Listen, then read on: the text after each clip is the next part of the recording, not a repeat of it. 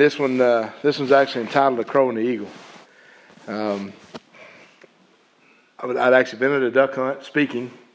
Um, actually, where where Michael Zittle and them had been, um, it was a, it was a hunt after that, and I was going back home on I forty, and I was almost to Shawnee, and, and there's a little little stream bed there you cross, and I'm cruising down I forty, and, and I catch a little glimpse of something over in the trees right along the edge of this little river. It's a bald eagle sitting on top of this tree. I love bald eagles. I mean, I just absolutely love bald eagles. I mean, I'm so intrigued with them. I, have studied a lot of things about a bald eagle, and um, I'll, I'll, share a few things with you. Eagles can fly higher than any other bird. A bald eagle can actually fly higher than any other bird God ever created. They have a wingspan of up to seven and a half feet, so they're a pretty good sized bird. They can stand nearly three feet tall they they can weigh as much as about 14 pounds. That's again, that's a pretty good sized bird. They can see four to seven times as good as a human. From a thousand feet in the air, they can spot prey in literally a three mile area from a thousand feet up. Their beaks, their talons, uh, are made up of um, uh, keratin. It's the same substance that our hair and our fingernails come from. Same, same, same substance. And, and the cool part about that is it's always growing. It's continuously growing. They can pick up as much as four pounds. When you think about four pounds isn't that much, but for a bird, that's a lot of weight. Four pounds. They can fly at they can fly at speeds reaching as high as 75 miles an hour. They have actually been seen by pilots as high as 15,000 feet. 15,000 feet above the air. Now, the eagle is, is really a, a, a unique representation of, uh, and in the spiritual realm, the eagle is actually used a lot in the prophetic, where they're talking about, you know, pro- prophesying the future. And the reason being is, is one, their ability to fly higher than any other bird, their ability to see farther than any other bird. Um, it's also, when it comes to the prophetic, it's all about renewing itself. It completely renews itself. It molts its feathers, it sheds its beak, it sheds its talons. So it completely renews, completely refreshes itself over and over again. Um, now back to my story. I'm driving along the highway, and, I, and here's this bald eagle sitting on top of the tree, and, I, and God, just so beautiful. But something caught me rather comical. And again, I, I see things in cartoon form sometimes. Two branches down from this magnificent bald eagle is a crow. And I thought, that's a funny picture. I mean, when you think about it, here's this majestic bald eagle and then two branches down from the eagle is a dang old crow. And, I, am in my mind, I'm thinking, I really should have turned around and got a picture of that. Well, the next thing you know, I'm over on the side of the road because God's beginning to pour some things into me about what I'm seeing. And I'll share that with you uh, tonight. I get my notes to turn. Um, you see, an eagle represents everything we strive to be. And when you think about that, when, when, when, you, when you see that majestic eagle, that's, that's our dream, man. Our dream is to be that, that top bird, that, that, that, beautiful, that beautiful bald eagle. You know, so majestic, you know, but they're, they're so powerful, they're, they're, they're useful, they're desired. I mean, that's, that's the coolest part about it, you know? And we all have that same desire in us. But the truth is, is, is most of us, most of us are like that old crow. We're dark, we're dirty. We're not committed 100%. You know, we're not willing to, to, to sacrifice all it takes to be that eagle, you know? And um, so we hang out next to him. We rub shoulders with him. You know, we try to get close to him. You know, we, we try to do our best to imitate that eagle, especially when we're in front of other people, right? We're putting off our best efforts. But there's always this distinct difference between the crow and the eagle.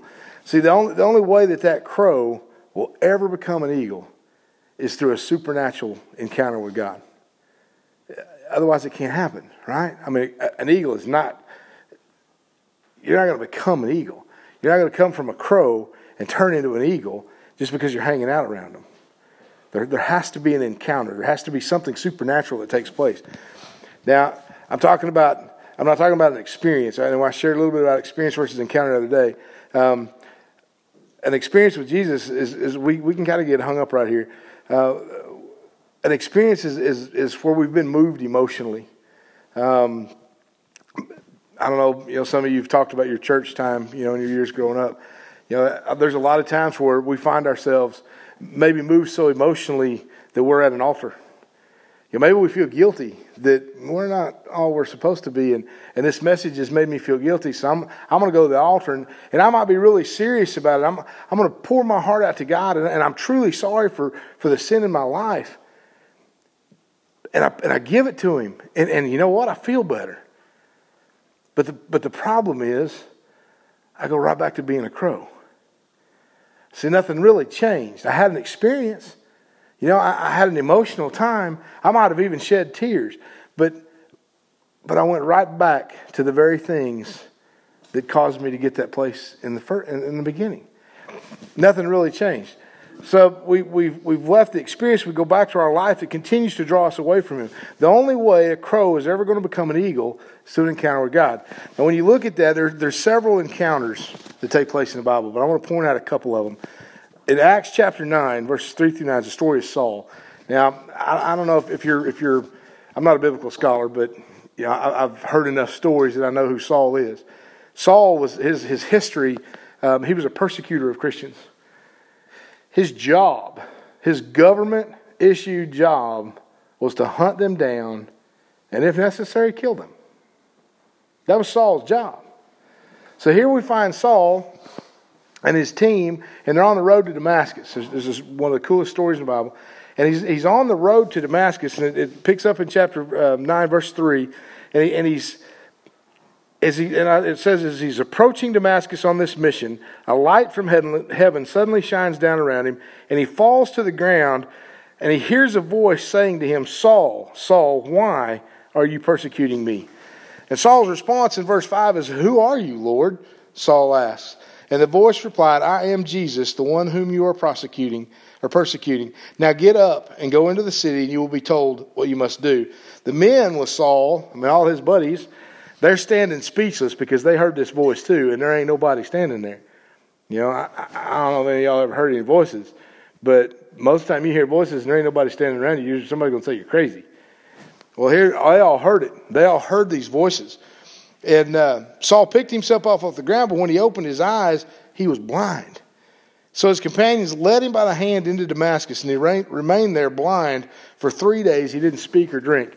Now, when you think about this, Saul did not have an emotional experience here. And it might look emotional because the, the dude hears a voice, he can't see nobody. Somebody calls him out and then strikes him blind.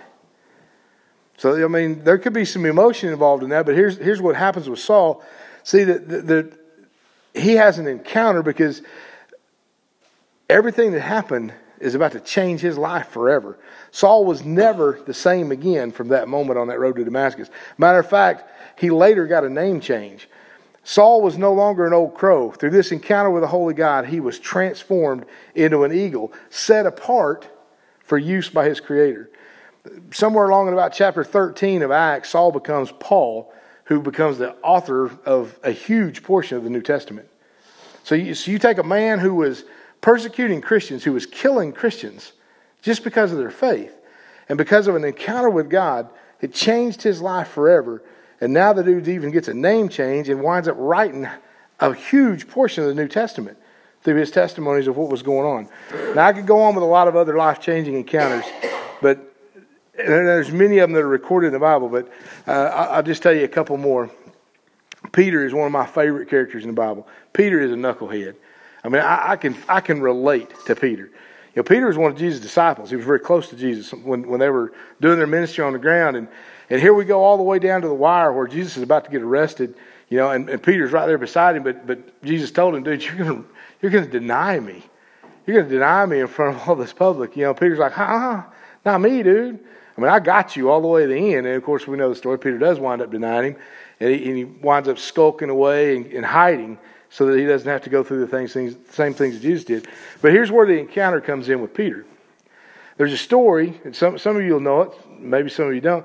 There's a story about where Peter and the disciples, Jesus had sent them on uh, to another location and while he'd gone away to pray. So they're out there rowing this boat across this sea and, and the, the, the, wind's up, you know, and I don't know how many y'all ever paddled a boat in the wind, but it ain't fun. So they're out there paddling this boat. They're trying to cross this, and they're, they're going against the wind. There's a, there's a tempest, is the way the Bible says. So there's a small storm going on here. And the next thing you know, they look out and they think they're seeing a ghost because here comes Jesus walking on the water. You know, someone asked me if ghosts are real, and I'm like, well, it's in the Bible. they must be, right? Because they thought Jesus was a ghost walking on the water out towards him. So Jesus says, hey guys, you know, don't worry about it, don't fear. You know, it's just me. Well, Peter, I mean, you got, I mean, you got to love this dude. He said, if that's really you, Lord, you, you tell me to come join you on the water. What's Jesus do? Come on. Now, I have a feeling, and you have to watch what I, when I speak, I, I like to use a lot of different versions of the Bible when I study, but I also will use the MOV, which is my own version. And so sometimes that's, um, sometimes I, I, have to ad lib a little bit. And I try to warn people when I'm using the MOV. So this is kind of my MOV version because he, I really believe that Jesus told every one of those guys in that boat, come on. Come join me out here. If you don't believe who I am, come, come with me. Come out here on the water. Peter is the only one of them knuckleheads that would get out of the boat. Now, now again, we're still not to an encounter. You think about, man, walking on the water? I mean, the only time you do that's when a cottonmouth falls in your boat, right? I mean, you walk on the water to get away from them dudes. But, but when you really think about it, Peter starts to walk on the water and you think, man, that's an encounter, right? That's supernatural. He walks on the water. It's not the encounter. That's still an experience. Peter was having an experience because the moment that he took his eyes off of Jesus, the Bible records that as he began to look upon the storm that was going on around him, he sank.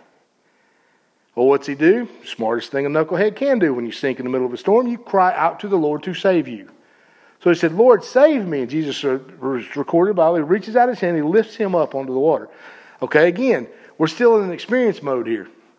We, we still haven't got to the encounter. Even, even though Jesus saves him from drowning, lifts him back up on the water, the, the encounter comes. It's not even recorded in the Bible. This comes in the MOV. How did they get back in the boat? Said it doesn't show that in the Word. But they're standing out there on the water. Jesus just saves him from drowning. They're still out there on the sea. There's still a storm raging. How did they get back in the boat? See, the encounter comes when Paul or when Peter walks with Jesus back to the boat on the water. How cool is that? Now, the the the, the third one I'll, give you. Um, how about we go all the way back to where Jesus is hanging on the cross? He's got a thief on each side. One of those guys is cursing him, but the other one is defending him. And he's telling his buddies, like, dude, shut up. This, he doesn't deserve, we deserve this, man. We, we brought this on ourselves, but this man's done nothing to deserve this. And he looks at Jesus and he says a real simple, just a simple phrase. He looks at Jesus and he said, Lord, today when you enter your kingdom, remember me. That's all he was asking. I mean, the guy didn't say, hey, you know, Jesus, do something cool here and get me off this cross. He, didn't say, save my life. He didn't say, take away this pain. He said, today, knowing Jesus is going to die right there with him, today, when you enter your kingdom, would you remember me? What did Jesus say to him? He simply said, Today you will be with me in paradise. Again, we're at an experience level here. He's hanging on a cross, he's feeling pain. This, this thief, even though he recognizes who Jesus is, he's still feeling the pain and the agony that's coming. And, and he knows that death is coming to him. And it ain't a pretty sight. Crucifixion is one of the most gruesome forms of, of, of, of death known to mankind. Still is today, I believe. I, I don't think that anything compares to crucifixion. I don't know if you've ever really looked at crucifixion, but this, I'll just throw this in for free. It's not my notes. Um, the way you die on a cross, you know, they, they, they nail you. And, you know, everyone talks about the nail prints in his hands. Your, your hands typically would not hold your body weight, so the nail actually goes between your, you know, through your wrist, between those two bones. That, that's where the, the, the strength is going to come to hold you on the cross. Of course, obviously, they nail your feet together on that cross as well. Now, the, now the problem comes in on crucifixion is when you are slumped in that format, the body can only inhale. You can't exhale. So the only way you can blow that air back out of you is to press and pull against those nails and raise your structure up, your diaphragm up, so that you can blow that air out. suffocation is actually where they died from, besides the brutality on the cross. So when you think about that, the, the agony of what you're going to have to do just to breathe. So, if this was taking too long, if maybe you're a tough guy and, and you're able to endure some pain, then it's going to take a while for you to die up there. So, what do they do? They break your legs. They come along with a club and they break your legs so that you can't push yourself up anymore and you're going to suffocate and die. So, so they're, they're, you know, these guys know this. I mean, they've seen this happen. They, they know what crucifixion is about. So does Jesus. Know, Jesus went willingly to that cross. He went willingly to that cross, to that brutality, just for us. I, I, I mean, I can't hardly fathom that. I mean, you guys served. You, you know, you, you put yourself in harm's way for, for a people that you don't know. But I think I don't know that any of you actually planned on not coming home, right? I mean, you knew there's a possibility here, but, but your plan was to come home. Jesus' wasn't. He knew what was going to happen to him from the get go. Matter of fact, all the way back in the Garden of Gethsemane, he says a prayer to God. He, he's literally in there praying, and he is sweating, and, and he's, so, he's sweating so profusely that he bleeds.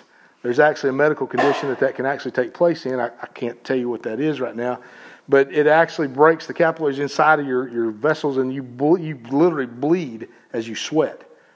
And this was happening to him because he, he knew what was coming. And he literally, his human nature shows up here because he said, Lord, if this cup could but pass from me. In other words, he's saying, God, if there's, if there's any other way we can pull this off, I'm really game. But not my will be done, but yours. So he's willing to go to the cross for us. And he does just that. So here he, here's this, this thief saying, Lord, just remember me when you enter your kingdom, because I know who you are. You're not worthy of dying in this, in this fashion because you're not guilty of anything. I'm guilty. So he recognized his sin. The encounter comes as this thief breathes his last breath of, of earthly air. He takes his first breath in paradise with Jesus. What a transformation, huh? That is a supernatural encounter with God. He, he, he literally left a world a sinner and he entered paradise with the king.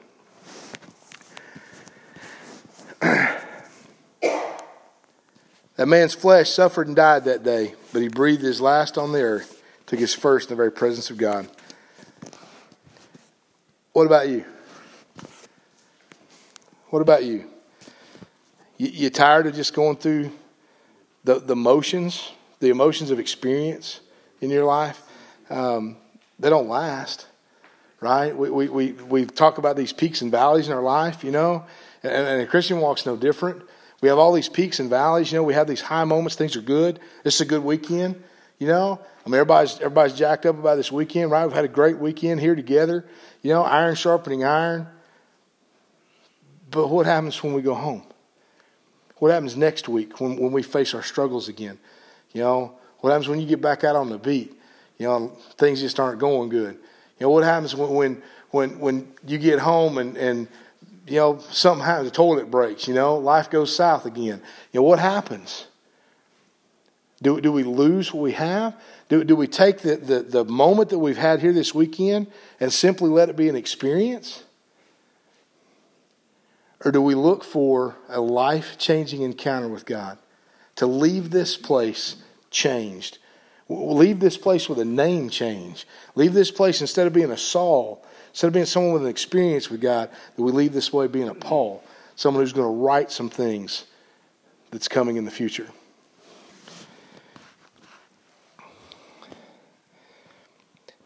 When you when you when you look on into the the Acts chapter nine, um, there's a, there's a gentleman, he's one of the disciples, his name's Ananias, and he's given some instruction. God speaks to Ananias, and he, and he says, I want you to go to this city, to Damascus. You want to look, look for a street named Straight. Saul was on a street named Straight. And you're going to encounter this man named Saul. And I want you to go in, I want you to pray for him because I have use of him. Ananias argued with God. He's like, dude, do you know who he is? I mean, that dude's hunting us. I don't want to go see him. I don't want to. I don't want to get anywhere near him. And God says, "Go, because I have use of him. He's going to be an instrument in, in the future of this kingdom. And, and that's what I'm telling you today. God's, God's looking to have an encounter with you because He has use for you. You're not washed up, you're not done. You know, I, you know how many times I've heard that in the last month with all of my little issues going on? You know, I've had people emailing me, I've had people messaging me, I've had people texting me, well, God's not through with you yet, man. Don't you give up. I, I've got news for you. I'm not giving up. You know, I don't know what God has in store for me, but I know that my last breath will be breathed doing whatever He has me doing. That's how committed I am. So I had an encounter with Him. I had an encounter with Him that changed my life forever. I can't go back. I know what's behind me, and it ain't good. There is nothing I have in this life short of my relationship with Christ that is worth anything. That, that's the ultimate goal, guys. That, that transformation, that going from being an old crow, that, that transformation to being that eagle, you know, I got news for you. I haven't arrived yet. I look like some kind of jacked up eagle right now, you know, because I'm about half crow and still got, you know, things going on. But I'm looking to be that eagle by the time this thing is done because I want to do what God's called me to do. What about you? As we close tonight, and this weekend's coming to an end, I want you to consider that really heavily. What are you going to do from this point? Do you, do you let this be just an experience that you've gone through, just one more notch in your belt? You know, Michael, I mean, how many times you come to an event now? Three, four, five times. You know, if, if all Michael was doing was looking for experiences, that man wouldn't have said what he said tonight. You understand that, that, that as, as we progress in our faith with Christ, it, it's our willingness and our, and, our, and our forcefulness to become whoever He's called us to be. We have to fight for it. It it's, not, it's not a silver platter issue. You know, you're not going to walk away from here and life is going to be all, all roses from here out. I have news for you. You're going to walk out of here. You, you, uh, you, you tie in with God and you ask God to give you an encounter to change you forever. You better buckle up. I was talking with Ben the other night. You know, in Ephesians, the Bible talks about our armor. And he talks about the helmet of salvation, the breastplate of righteousness, the belt of truth. You know, the, the, the, the shin guards, or whatever they call them things? The, the shoes, you know, they're shod. And you look at them old Roman soldiers, you know, it was all on the front, right? And, and, and you have a shield of faith. You have your sword of the Spirit, which is the Word of God. There's something very unique about the armor of God. There is nothing on your backside. Two reasons. One, we're to have each other's back. We are to guard each other. We're to, we're to cover our tails. You know, how, how do you guys say it? Somebody's got my six, right? That's exactly what it is. Number two, we should never turn our back on our enemy. We ain't got no protection back there. So we always face our enemy. And you face him with all of the armor that God's given you. And that, that sword, his word, is the key element. You got to use it. You got to put it to use in your life. You have to seek an encounter with a holy God. I, I can't tell you when you'll have that. I, I mean, dude, I, will pray for you tonight. You know, I, I pray that, that you don't leave here with just an experience, that you leave here changed. But, but I ain't in control of that. You are. Because it's all about sacrifice and it's all about surrender. It's all about giving up our life for Him, the same as He gave His for us. So if you would, just bow your heads with me.